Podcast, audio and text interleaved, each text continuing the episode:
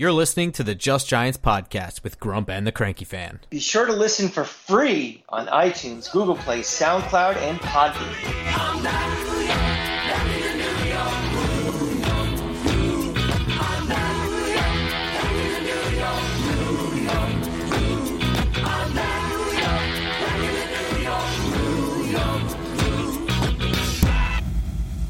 Welcome back to Just Giants with Grump and the Cranky Fan, the best damn podcast for the best damn football team. I am your host, the Football Grump.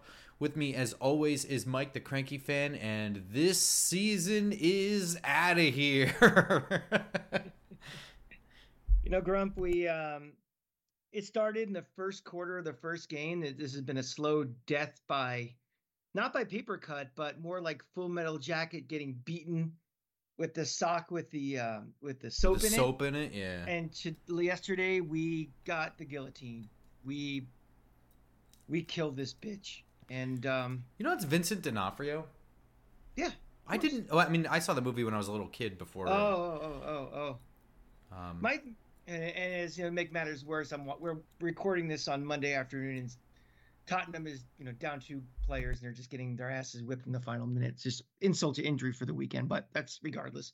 Um, no, I mean, I've kind of been conditioned with both my football teams this year that these are going to be tough years.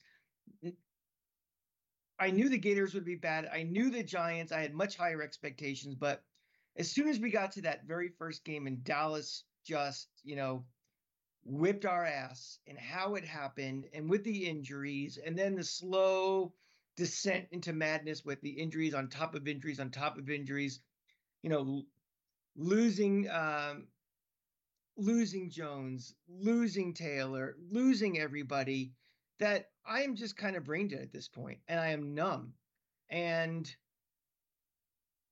I just never thought we'd be getting into the, you know, starting all over again. And that's where we are. For the how many times has this been now since the Super Bowl victory? We're starting over again.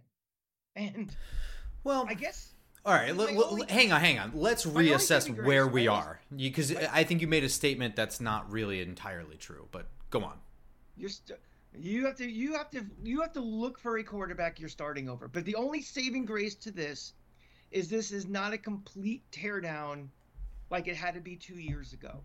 We already have the, the general manager and the head coach in place.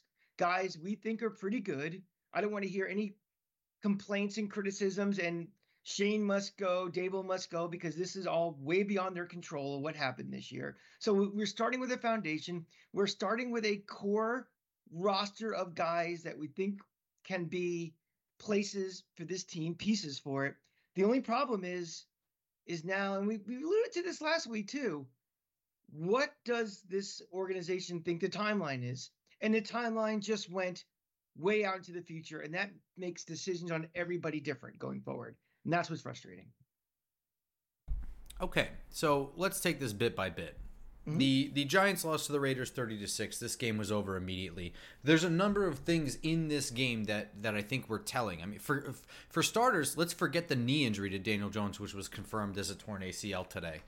Um, forgetting that, we were so we we did this game we were in the Manhattan office with John Boy, so we were with Bobby and Justin of Talking Giants. And I got to be honest, I'm super glad that we did that because this game was absolutely miserable. And the only way, you know what, honestly, most of our you you and me, most of our podcast time, most of our Giants attendance, whether home or away, has been miserable games. I, maybe not most, but a lot. And More than half. More than half. It's it's it's obviously miserable to watch a miserable game, but it's certainly better to do it with company. I mean, like watching this game alone on my couch, I would have changed the channel. And which I I know that like I'm sure tons of people listening to this did change the channel. I'm sure that people will be like, absolutely. That's I hate changing the channel. I look forward to this game all week, even if we're bad. So for me to say that I would probably have changed the channel means that I have really mentally checked out, and that's a big deal for me. So the fact that we were all together, the fact that you and I are always together, it's a big deal for me. It means a lot, and it keeps the TV on for me. So, oh. you know what? I had a great time yesterday. I'm not going to bitch and complain about, but but all four of us noticed the first thing with Daniel Jones' first three passes, he lost it, and I you know, accuracy is not something that vanishes. Guys can have bad throws, guys can get rusty. Everything we heard about Daniel Jones was that he's okay, he's not cleared for contact. He was throwing in practice. So there should be no rustiness. Um, I honestly believe that the C3, C4, C5, whatever whatever disc um, is injured in his neck and caused weakness in his non-throwing hand I fully believe it caused weakness in his throwing hand. I have never seen him throw bombs like he did to Jalin Hyatt with that much of a moonshot mortar arc to them. He has always been, and I've been a defender of him of, of him potentially being a franchise quarterback somewhere based on his downfield accuracy and arm strength. He's got it. What I saw yesterday was him not having it anymore. And I don't know that that's something that just goes away and comes back like that. Like I I had two thoughts. I had one was exactly your thought. And the second one is based on the activities of this organization in the last month. I am not sure how prepared he was to play this game. I really and that's fair.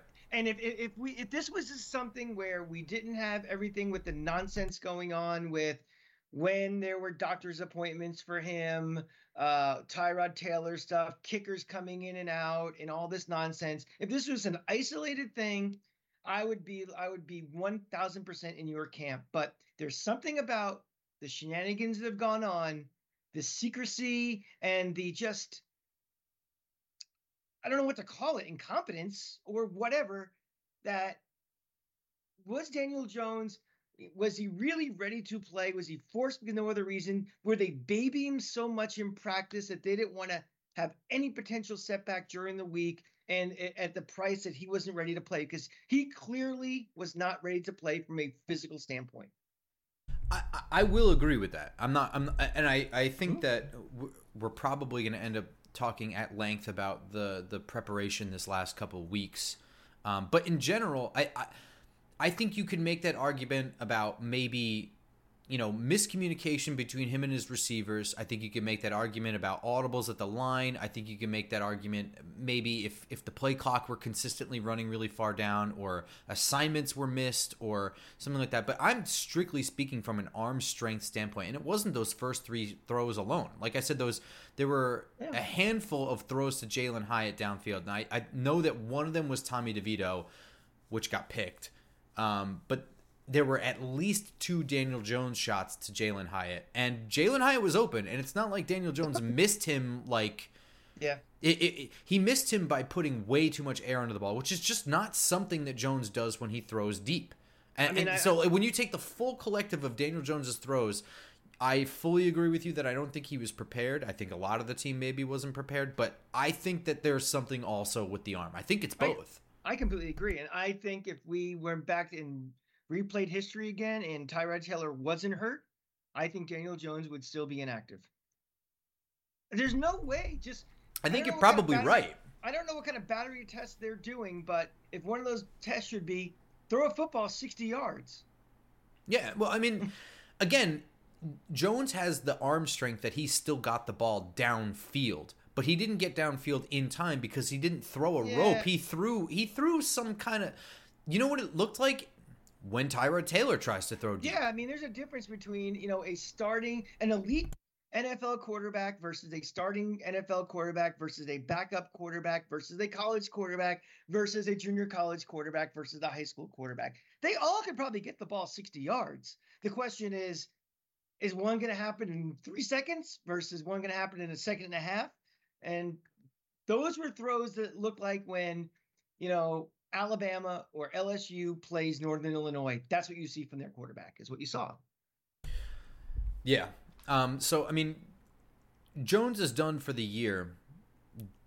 He the Giants are stuck with him next year. We were going over the financials yesterday. I mean, there was always an out, quote unquote, out built in after year two. I don't know why beat writers today are trying to you know harass fans into saying that it's not an out because it's a $22 million dead hit it's essentially the same dead hit that they took on kenny golladay if the player's shot the player's shot it's a dead out they will take it trust me Let me ask you uh, especially especially if they're going to replace Jones with a rookie quarterback on the rookie pay scale, they will absolutely shred him with that dead number. Are you kidding me? Yeah, one quick question. let's say for whatever reason, because of this, Daniel Jones has to retire. Then what happens? I am not a capologist or a contract lawyer. I am actually. I'm not a contract lawyer. I'm a contract paralegal. Um, Okay. But but I, as far as sports contracts go, I I think that if he, I, there is some level of injury guarantee, and it's a high number.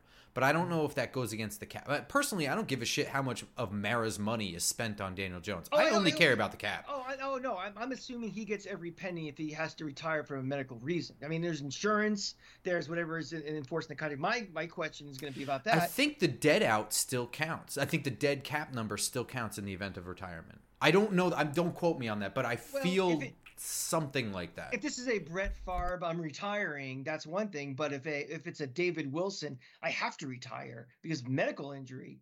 I'm never cleared to play again. well, It seems different. it does seem different. I think that would come down to whether or not he would pass a physical. Yes, yeah, of course. Okay. absolutely. So yeah, I guess if he can't pass a physical, but I mean, there's there's two things, right? There's being able to pass a physical, and then there's you know, you can pass the physical, but if you do continue to play, you could seriously re-injure yourself. You know, you could die or something like that. It's a neck injury, so I'm I'm not being no longer- facetious if or no longer can play because of a medical. There's a medical. He's not retiring because you know I don't want to risk it again. That's retiring. Well, but, but what I'm asking you is, with with David Wilson, he retired because of spinal stenosis. Is that correct? I believe so. Yes. In that event, that is not not passing a physical. I don't think. I think that just means that it's up to the player if they would like to continue knowing the risks associated with that injury. Or am I Oh, wrong? I I don't remember. I don't know. Um, well, okay. If it's if it's case A or case B, if it's because he can't pass the physical, I think that there's probably some cap relief in the form of not having to pay the dead cap number. Yeah. Being being it- and, and you know whatever injury settlement is off off the books or whatever, but um, or maybe it's there's like some kind of slashing of the amount or something like that. Uh, but you know, that's the spirit. The spirit of the cap is does not mean you're bound because of that's kind of an act of God. I wonder. You know, I don't know. Um, I'm not, I'm really not 100 percent sure. But but either way, I don't think it matters because I don't think that they're getting rid of Daniel Jones next year, regardless. Um, I don't think they should. no, be I yeah. mean, well, let's- remember, let's- the only quarterback that will be on the roster next year is Tommy DeVito at this point. Yeah, that's not yeah. But I mean, let's let's think of the scenarios. I mean, let's say we do go the route and we end up with a a top three pick, top four pick, or we do an Eli Manning and we trade up to get the guy that we want. I mean, we have Daniel Jones still on the roster. We don't need to force a quarterback to play right away. We are not in that. Oh, we just need a quarterback and we're going to the Super Bowl type of thing. And with this offensive line, you know, if we're going to spend a first overall pick, you know, or a first round pick on quarterback, that's a pick we're not going to be using potentially to shore up the offensive line or to get an elite wide receiver or something else that will help this offense. So, do you really want your future franchise guy who really can make a difference being thrown to the wolves in week one, two, three, four, five, ten? Or Daniel Jones? You know the offense? You know, you're you're gonna get paid this year. Let's do a Kurt Warner into Eli Manning again. So here's the thing. The other way to look at this, uh, first of all, I fully agree with you. But the other way to look at this is look at how fucked the Giants were this year because they had no viable backup quarterback. You have one on the books that you're. Well, first of all, they, they can't get rid. Daniel Jones' dead hit next year is something like seventy million. It's not happening. It's, It's literally not not, going to happen. Um, but but forget the money. I mean, just like I said, the Giants were screwed this year by not having a viable backup quarterback. You have a guy who was worth at least to one GM, but certainly to others, but at least to one GM was worth a one hundred sixty million dollar contract, or worth forty million dollars a year, or whatever you want to say. He was at least worth a contract extension. Uh, he he was going to command big money on the open market if the Giants didn't do that. Same money, probably not. Big money, definitely. He would have been a commodity on the open market. He'd be a now, somewhere else in this league. now you've got him as your starter next year, and if you've drafted his replacement, your his replacement is now his backup, and that's you know significant. Uh, you you assume that he's going to be, be you, you, his replacement will be better than him. Now you've got a better than what you had as your backup. The only thing that throws a wrench into it is whether or not Daniel Jones will be ready by week one next year, which tells me Tommy DeVito is destined for the practice squad next year. Uh, Matt Barkley or whomever who is replacing going forward the rest of this year is the hope would be that you re-sign him for next year, right? And you move forward with three quarterbacks next year on the roster. That would be Yeah. that would be the way I handle things. You get let's just for the sake of argument, let's say Caleb Williams. For the sake of argument, you say Matt Barkley. You start next year with Matt Barkley as your quarterback one, Daniel Jones probably on the PUP list, Caleb Williams as your backup quarterback. You hope Oh. that Matt Barkley can make it through four weeks or whatever. Daniel Jones gets activated off of the PUP. That's now your starting quarterback with Caleb Williams as your backup going forward. And then you feel it out, you let it go as far as it needs to go. And hopefully, the hope is that you are able to replicate what Kansas City did with Alex Smith and Patrick Mahomes. No, I'd say I think if we draft if, we draft Caleb Williams and Matt Barkley is the backup, we start this season. Caleb Williams is starting. Whatever, one way or another. That's Yeah, not my, yeah, that, yeah. that wasn't my point. My point is that you had the insurance policy. Oh yeah, yeah, absolutely. But they, but it does it does throw a wrench into things when you have drafted a guy and suddenly he's got to play the first four weeks. Now it's not the worst case scenario because you can hyper focus on those first couple weeks so that he's not in the worst scenario possible. and, and the league is different than it was 15 years ago. They- they- Absolutely. They, I mean, the, the years, the, the, the league of, uh, you know, Vinny Testaverde, a Heisman Trophy winner, not playing the first year, the years of Peyton Manning, you know, not starting the first couple, those are over. I mean, CJ Stroud is playing right now. Um, you know, uh, everybody, all these starting quarterbacks. Bryce Bryce Young, Bryce Young Will Levis is right playing They're over Malik starting. Willis. Yeah. Right, they're all starting right now, so it's, it's a different league, and you know these quarterbacks they're they're playing in college earlier, you know, so they're getting more reps even in the college level. But you know, it's it's crazy how many guys are true freshmen now. Mhm. I mean, Mhm. like, okay, Trevor Lawrence won the national title as a true freshman. That's understandable. But JJ McCarthy played as a true freshman. And, and Florida's going to have DJ Lagway next year, a true, true freshman, most likely going to be playing, starting over a fifth year senior. Yeah. most likely. really, you think over Graham Mertz? I think he will. And there's no hope of Mertz leaving? A hope or whatever. He's not going any. I don't think. He, I think he's just. I think there's going to be a real, real battle to start, and I would not be shocked at all if DJ starts, especially if they bring in an offensive coordinator. That will be on the Just uh, Gators podcast, which will be starting soon. Um, I want to get a little bit more into the preparation for this game. Okay. I, I, I and it, it's more of an overarching thing for preparations. This isn't too hyper focus on this game, but this game was a could have had game. I mean, this is we said last night. This is probably the easiest game remaining on their schedule. They had just fired their head coach. Now, granted, he's a bad head coach, and they weren't playing well under him.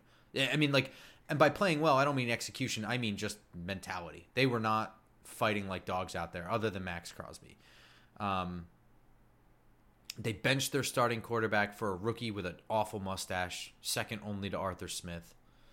Um, this was a game that they could have had, and it's coming off mm-hmm. of three weeks in a row where I've criticized the preparation going into the game, where it felt like between roster and quarterbacks and whatever, they were banking on Danny coming back earlier than he was ready, even though I mean, from our perspective, there was no information that would lead you to believe that he was going to be ready soon, other than coaching decisions such as marking him as questionable and things like that, and splitting reps even though he's not cleared for con- and just just you know all of the signals that were being sent to us, and not not that our reception of signals is important, but everything that we were able to read of tea leaves was that it's just the cleared for contact. As soon as he's cleared for contact, he'll be ready to go. And it was that hang up that was holding things up. But every decision based on that was, you know, you had a guy who was not cleared to get hit in a sport where everybody gets hit on every single play taking first team reps and then you had a guy who is more likely to play taking none.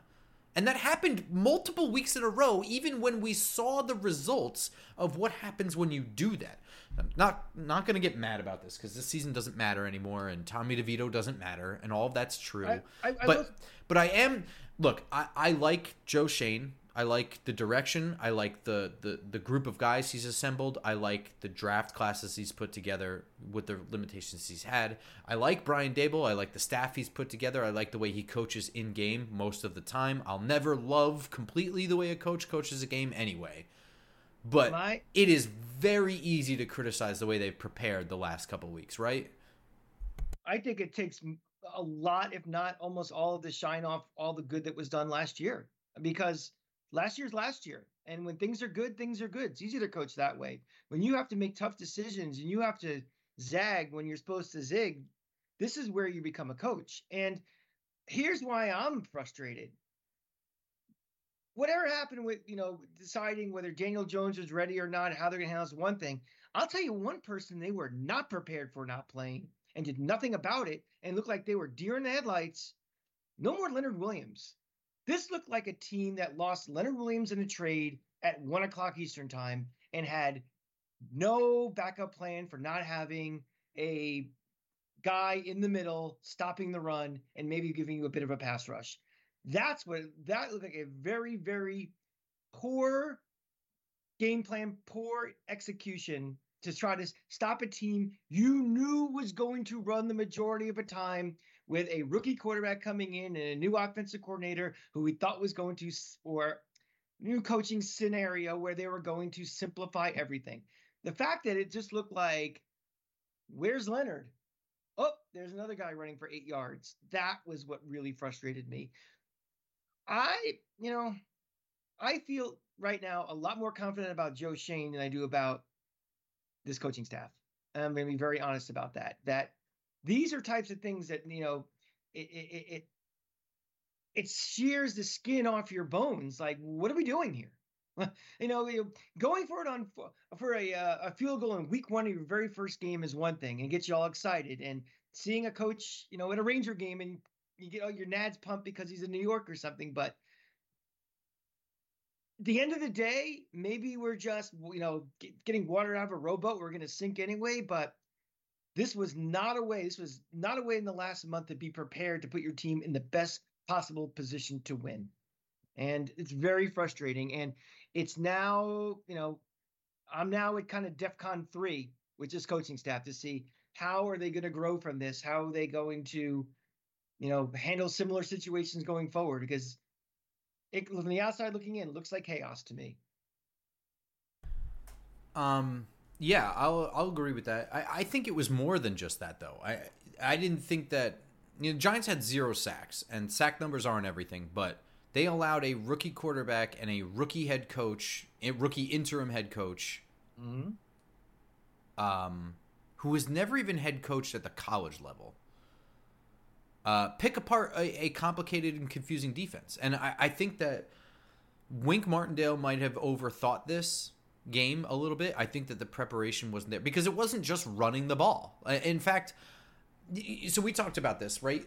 Uh, you have a new, you have an interim head coach in that's trying to clear things up for players. He's trying to fix a situation. He's not trying to install anything. He's trying to just clean things up. And whenever you're trying to clean things up, the first thing you do is you simplify everything. That's just always what happens. Whenever there's an interim head coach, the first thing they do is they uncomplicate as much as possible. They get football down to its basics, they get communication down to its basics so that plays can be executed correctly. And what you usually do, and I'm not a coach, so when I say you, I mean what I've seen, it seems like a very simple concept and game plan goes into the next game and going forward that is what you you just you shed the bullshit you start over from the foundation and build your way back up. Now a lot of times these guys win their first game because they've they've simplified what they were doing communication gets easier and it becomes about playing football again instead of overly thinking about everything. And also there's a shakeup you feel a little bit different about the game there's a psycho psychological impact to getting an interim head coach etc with that being said, whenever a team is going to simplify things, that's when you can just it's it should be easy to see how exactly they're going to simplify it. Should be simpler for you too to prepare. You have, exactly. You it, it, this is where playing like two steps ahead in chess like kind of comes in here. What is the easiest way in which Vegas with Aidan O'Connell and Josh Jacobs will simplify this game against a very notoriously difficult defense to deal with? They're going to look for hots anytime. They're going to look for common blitz fronts when we actually and and uh, scenarios down in distance in which we typically blitz formations in which we typically blitz, etc. And they're going to throw against the hot and they're going to lean on the run because their running back is the star. Obviously, they have Davante Adams, but if he can't throw to himself, it's not much to ask a, a rookie quarterback to hand off to a very good running back, right? Yeah, yeah. So, knowing that, your keys should be to make your blitzes more disguisable. Don't be so easy to read. Go different than what your film is, and shut down the run. Those should have been the the two objectives of Wink Martindale's Keep the defense. ball in the quarterback's hands as much as possible. Absolutely. And that's why I said feign all the blitzing, fake it in the first half, confuse him. Line up in all your normal, you know, 11 guys on the line of scrimmage and have everyone drop into coverage and only rush four or three. That will confuse the shit out of him because then he's going to be looking for his presumed hot and see guys in the way and then start panicking because that's what rookies do is panic. And then you trust your guys like Kayvon and Dexter Lawrence, etc., to get there in three seconds instead of one second when all he has to do is look towards his hot and throw at it. I mean, it's no wonder that a very good defensive front didn't get any pressure. They were throwing at hots all day. Now, I don't want to get too much into the game, but just in terms of preparation, that seemed very obvious. In terms of the running game, I think Leonard Williams was sorely missing. I agree with you there. I think Sure. what it, yeah, yeah. Yeah. Um, interesting on this note was an Xavier McKinney quote today.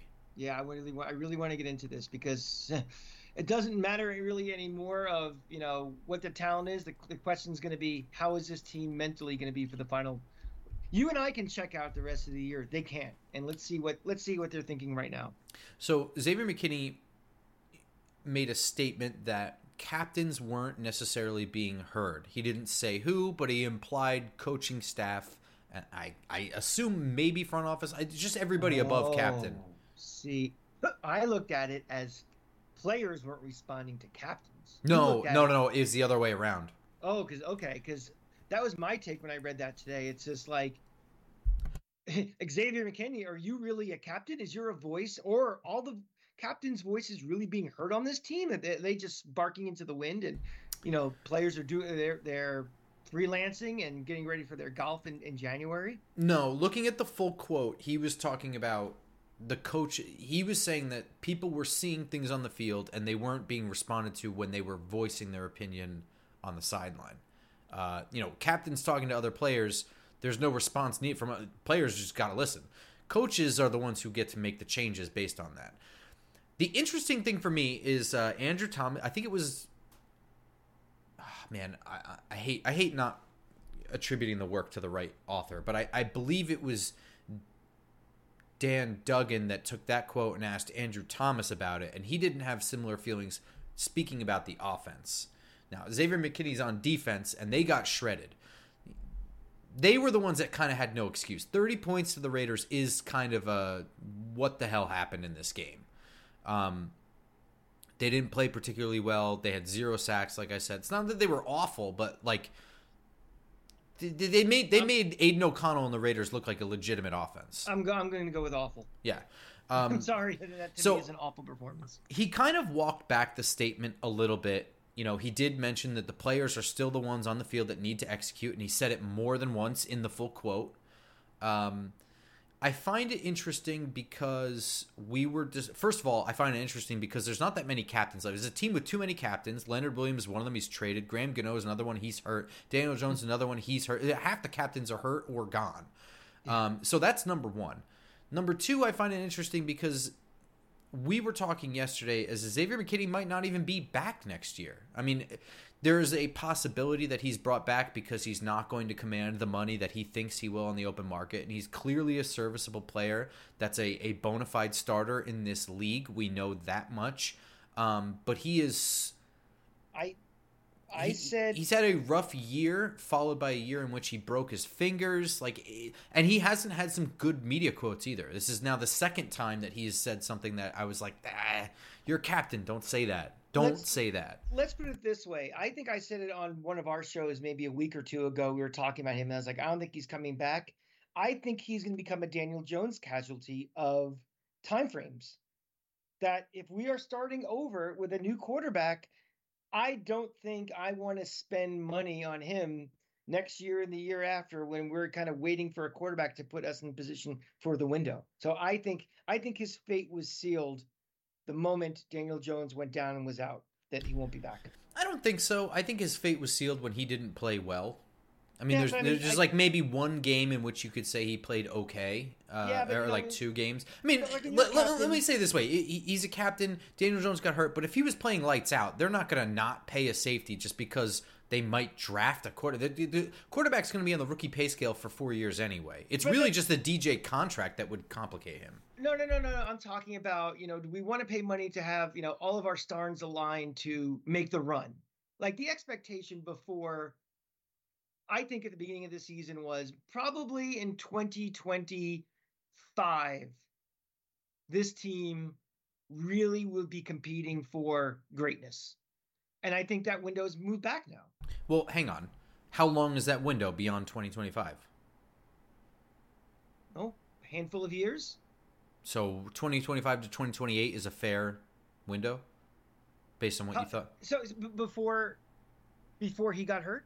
Yeah. Before before before we had Daniel Jones out of the equation, Yeah. I would say the window is probably four to five years. If you have a quarterback who's in the a quarterback you think is your franchise guy in the prime of your career, and you're building the roster up for a window, I think the window is like four to five years. So you think that that window suddenly closes if they draft Caleb Williams next year? They're not Yes. go- they're not going to compete by 2030 with Caleb Williams. Joe Burrow went in 2 years. I don't know. I will. I mean, I'm not saying that I, all I'm saying Joe I don't Burrow's think an exception to a rule. I mean, most. I mean, it it, get, it definitely gets pushed back. Definitely gets. It gets pushed back. We I have agree. a lot of work to do on offensive line. We have a lot. We have a lot of work. One hundred percent. No, no, no, no, no. I, I'm not. Yeah. I'm not discounting any of what you're saying, but Mhm. I am going to discount that I think that had anything to do with Xavier McKinney because if, if you think that that window with Daniel Jones is 2025, 2020, and, and you immediately have to draft a guy, he's still going to fall in that window. Whatever contract they were going to give him based on Daniel Jones being healthy and the expectations with that, they they still fall in that window. I mean, they would still be competing in 2028. I can't imagine they wouldn't give him a three year deal if they really wanted to keep him anyway. But, So but with so much you have to build on this roster, I mean, how much is he going to command a- on a three-year deal? Let's say. Well, if they wanted to keep him, Yeah. per year.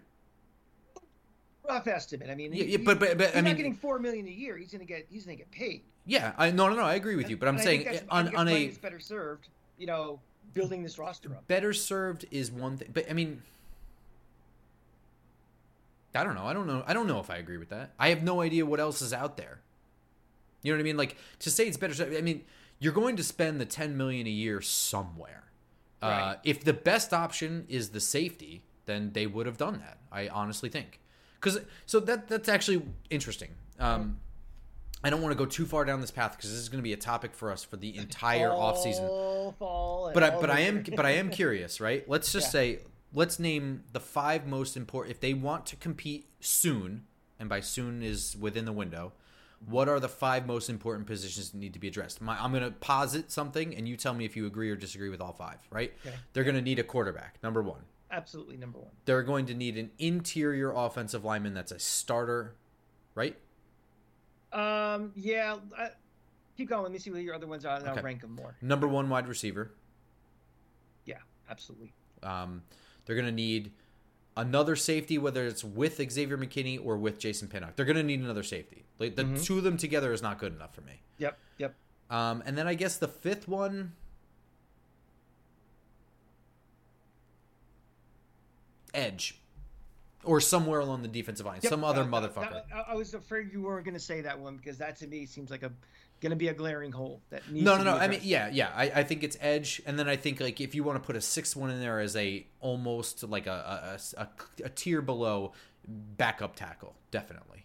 yeah, for sure. Okay. So if those are the if those are the ones, let's just say of those five positions, you can only pay a veteran for two of those positions. What would you, which ones would you send the money to? If I was trying to compete right now, No, no, no, no. With it within that within that window, but you're going to use two of those are going to be free agency signings. The other three are going to be draft picks. Where would you like to forgetting names, just just thinking strictly about typical contracts, what you can get for what money, etc. So if I had like a salary cap for that amount of money and say you can spend it on this. Uh, I probably probably guys on both lines. You go you go with the interior offensive lineman, and you go with either the DT or DE. Yeah. Right.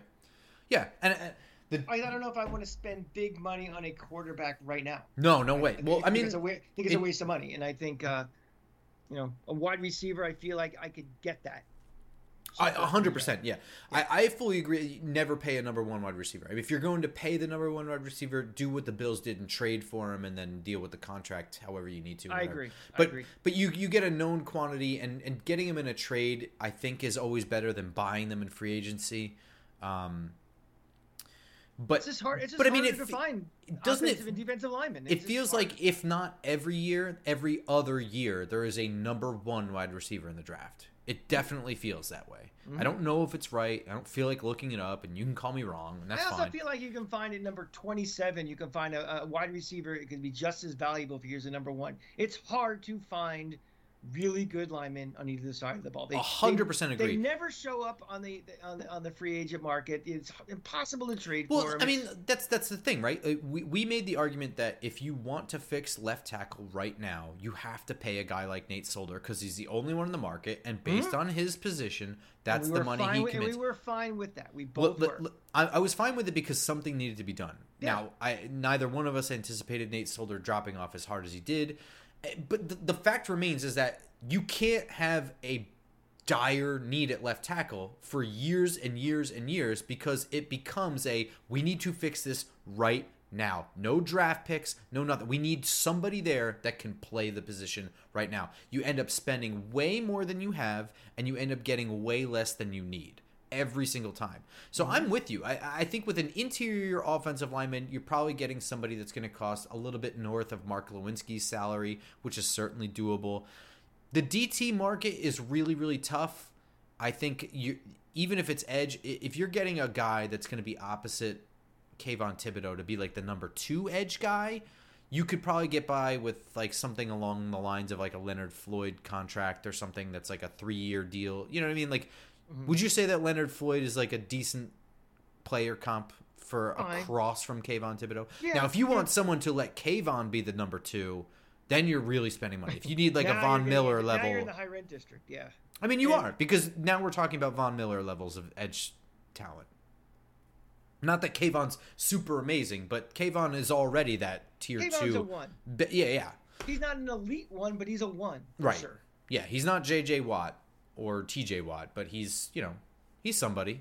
Yeah. He's Bud Dupree or whatever. Mm-hmm, Um, I think I agree with you. I think I might pay the safety instead of the edge. I think that you could probably get a disruptor on the defensive line in the first or second round that will do good enough. Um, safety, I think, is hard to draft. My, my, my, it's just my point. I, I do think that with the the needs that they have, though they only have like five serious needs to address over the next, let's say, two years, right? Um, I, I, I think that Xavier McKinney could have worked into that, but I think he walked. I think this whole year has been an exercise in walking himself out of New York, right? I agree. I agree. And not I- not intentionally. Um, I your, think he. your actions have consequences, and he is he is dancing to his own drum path, you know, drum beat, not the Right off a cliff. gets you staying. yeah, exactly. I'm not sure if the he's, cliff he's is. following Justin off the uh, off the. Oh, oh, floor right um. Love you, Justin. Uh, so did you find what he said interesting? Like, what what was your takeaway? Uh, I guess you had a totally incorrect interpretation of what he was trying to say, but n- knowing knowing what he said is that the coaches aren't listening.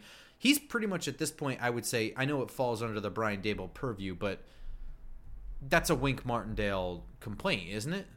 I don't like to hear what players say right after emotional games like that because they just, you know, whatever, you know, I give this team credit up until this point for not quitting when this team very easily could have quit. Daniel Jones gets hurt. They lose the first game 40 to nothing. All of these things have happened and this team was a one yard from winning in Buffalo. This is a team that competed with Miami. This is the team that should have beat the Jets. I mean, we're talking about a team that is was still playing. And then, okay, Daniel Jones is back. Andrew Thomas is back. John Michael Schmitz is back. Everybody is just about back. Uh oh, that's not Daniel Jones throwing. That's Cranky Fan throwing. And then, uh oh, he kind of crumpled to the ground. Already got, uh oh, he's really hurt. And I've seen that before. And, you know, they just went in and just took his heart and just went, you know, ripped this team out. So this is this team is emotional right now. They're upset.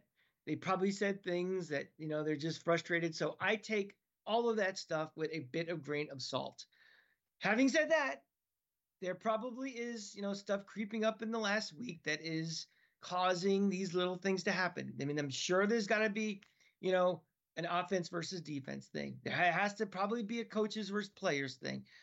It's just going to start bubbling up but i don't make too much of it. I think you you had this conversation on 24 hours later. I mean that's why we do this podcast. We don't say stupid things on sunday evening. We wait till monday where we have a little bit of a clearer head. And i think he was doing his podcast on sunday night a little bit that was that was a great answer i liked that thank you um, clip, clip that as they I, say I, I might yeah that was that was funny um, yeah I, I agree so here's the thing, right? Evan Neal said something stupid earlier this year, and I ripped him apart for it. Evan Neal's not a captain.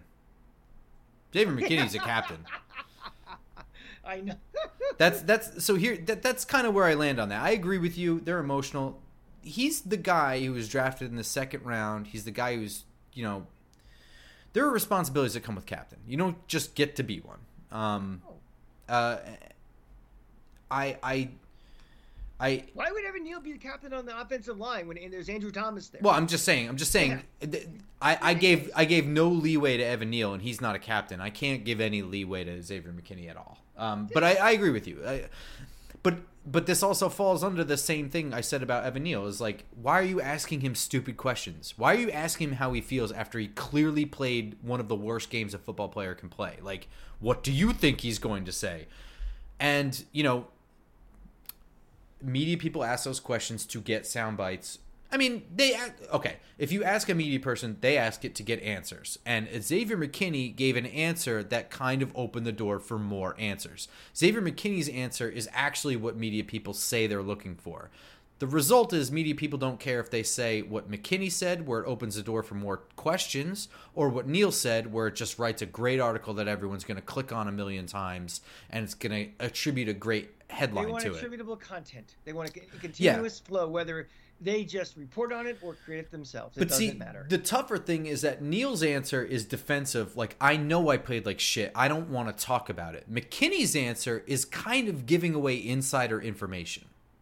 Not not giving away insider information like secrets, but like that shouldn't be keep it in house. That should be in house, right? You know, that's the I do this, you know, I'm sure all you people at work, you know, if you're on a team, a small team, you may fight with your team every single moment you have a team meeting. I don't want to do, do it this way. No, do it this way. No, this way. But when it's time for your superiors or another team, you speak with a united voice. All dissension, all discussion, all disagreement is behind closed doors. We say a united answer. And if we don't have an answer, we will get back to you with that. You don't bring dirty laundry out because it undermines everything you do. It undermines all of your credibility. And these guys, you know, I I don't want to hear they're young, they're not, bullshit. We live in an age now where these cats from eighth grade are being groomed to be brands to interact with the media, to control their narrative. So I don't want to hear from a guy who's been in this league a while saying stupid things like that. That's on you. You weren't baited into it. You need to be better than that. And quite honestly, if he was a captain, I'd strip his ass of captaincy. And I'd really, that really goes into my decision making more than, you know, how's he play on the field is do I trust this guy? Do I want to go to war with this guy? Do I want others following this guy into war?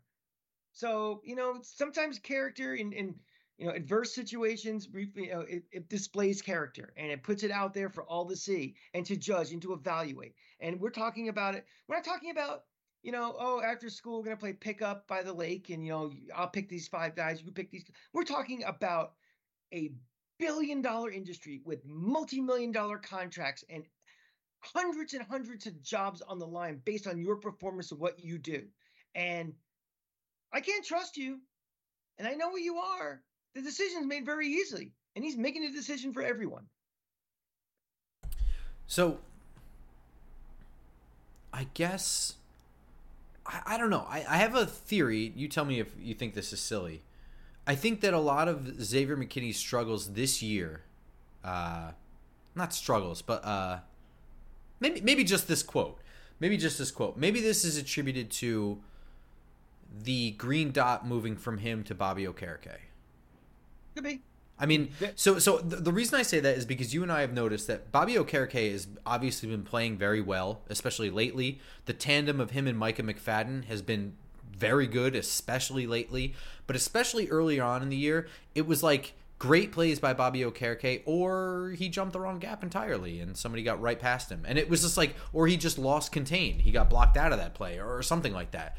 Um, and that's interesting. And he's gotten better, and you know, I, I, think I've made the comment before. I don't know if it was on the show or just to you that like I think we paid a guy a year before he's about to break out. Like I think you, you said it both both places. I believe. Yeah. I think we've we said it at the games. I think you've said on this show. So so hey, so I mean my, my point is, is that like he's still going to make mistakes. We're not buying a guy that was like the number one linebacker on the market. We bought a guy that we thought could be the best linebacker for this system, which, which may mean he's not 100% ready yet.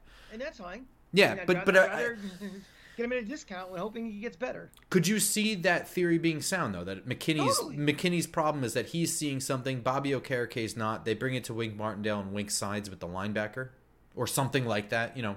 Xavier McKinney was a five-star recruit in high school. Xavier McKinney played at Alabama, won national titles. Xavier McKinney was a high draft pick with the Giants. Xavier McKinney has had the world handed to him on a silver platter. I would love to know how many times Xavier McKinney had something taken away from him or not go his way. It is human nature when something like this happens, you know, to hold it against someone. I mean, there are episodes of The Sopranos where this happens, where someone's no longer captain. You know, it happens in The Wire. It happens. It happens. It happens in cinema. It happens in literature. It happens in real life. When you are, when you stop going up and you start going down a bit, your people react in different ways and he could be carrying that baggage around with him and the frustration that he's been carrying probably came out. This is a you know a a a, a touch point for the season and he let it out. Unfortunately your actions have consequences. I think that this is all i have on this game. I don't want to spend a ton of time i mean we are we are entering a world now you have nothing further to say on this game right I, other than thank you to Bobby and Justin for letting us watch together. The point you made earlier was, you know, that's why I love going to games yeah. more than watching on the couch, is because if I'm just sitting here by myself, I go freaking mental. I mean, yeah. watch a Rays game with me, and you, you know, I'm, I'm going insane. But when I'm with, you know, I, I have the, the the honor to sit next to Grump for every game at the Meadowlands. You know, we've been doing this now for 15 years almost, and we know each other. We know, and it, it kind of it, it's a release gasket a little bit. It's like, and Ingrup knows I'm not the most, you know, in my older years, I am not the most, you know, I don't jump up and down like a maniac when something goes bad or. And having it with those guys too made it even better because that was one of the honestly one of the five worst days in my 40 years of being a Giant fan for all the situations that happened. Yeah. You know, the, the, on a game level, on a I feel bad for a guy I like level. That my, future's in a compute complete. Who knows at this point? That's one of the five worst. We're, we're bordering Mount Rushmore for that.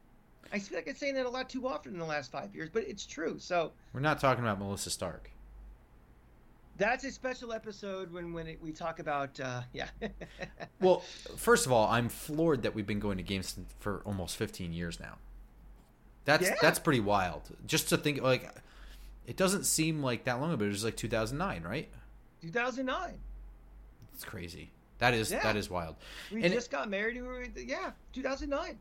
Um, all right, so I, I didn't want to make this too long because at this point we are we're entering a portion of the season, unfortunately, way, way, way too early, but a portion of the season where we're we're just talking about the future only. The the present is no longer really a, a topic. Do we do we even want to do Thursday preview shows anymore this week? Or I mean, unfortunately, we're I- at this I'm- situation. So, so the reason I say yes to that is because they will be just less game centric. It's going to be about development now. I mean, Okay. going forward, s- s- going forward, we have certain things that I at least I know I want to continue to watch for. Right, like Evan Neal stinks, but we need to make a decision on him by the end of the year. If we see improvement from him, go from now until the end of the year, that is certainly something that will make a huge difference in the way right tackles address this offseason.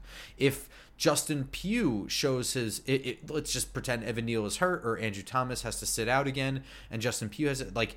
Do we re-sign him as a backup tackle? That's certainly something. John Michael Schmitz has some improving to do. It- you know, his Year one to year two. to not Absolutely. Neal- We're not throwing him in the garbage just just yet. That's what I'm saying. I mean, like how we address what we deal with Evan Neal in the future happens.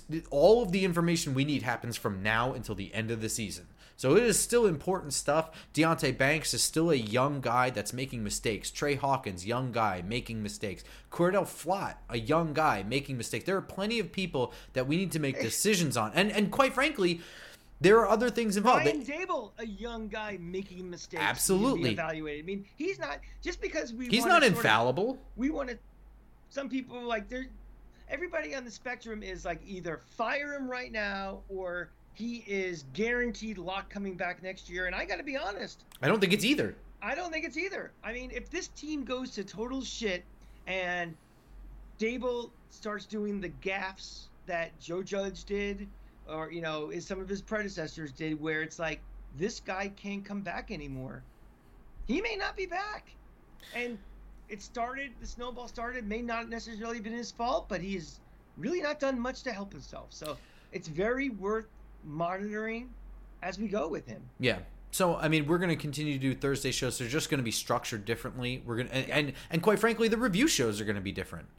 You know, Yeah. going forward, it's going to be about how players played. It's even if they win the game. I mean, we might be like fake excited, yeah, but I mean, we're mostly going to talk about development and how that each week shapes the future just a little bit more. So stay tuned for the show. Uh, You, you know what? And honestly, draft stuff is going to start picking up now. Free agency stuff is going to start picking up now. I, I don't mean us. I mean in general. Giants world draft stuff and free agency stuff is going to pick up. I would So- say I would say if you are a Giant fan and you have not been watching college football because you thought up until pretty much this point we're not getting a quarterback, I would start watching USC, Washington, Michigan, Michigan, uh, you know, UNC.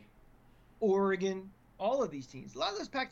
First of all, those Pac-12 teams are pretty goddamn entertaining. It's a thousand points. It's fun to watch. I don't know why people complain, but Mm, they're also on late at night, a lot of them too. But yeah, I mean, you should start taking a look because I think a lot of conversation, especially when the season is over and we have, you know, solidified our, our draft pick. That's going to be the focus, I think, for a long time. Not just us, but a lot of the content creators that do giant stuff. That and that's that's kind of my point is that there's going to be a lot more draft stuff, including on my Grump channel. My football Grump channel will start doing some draft stuff coming up this week. I have some stuff already recorded that just needs to be edited, uh, which is a pain in the ass. But that will that will come this week. So stay tuned for all of that stuff, and of course, tell friends about the Just Giants channel as well on iTunes, SoundCloud, Spotify, and of course YouTube. And we are excited to see you guys Thursday for our preview matchup against the fucking Cowboys. All right, everybody, we will see you Friday morning. Go Giants! Go Giants.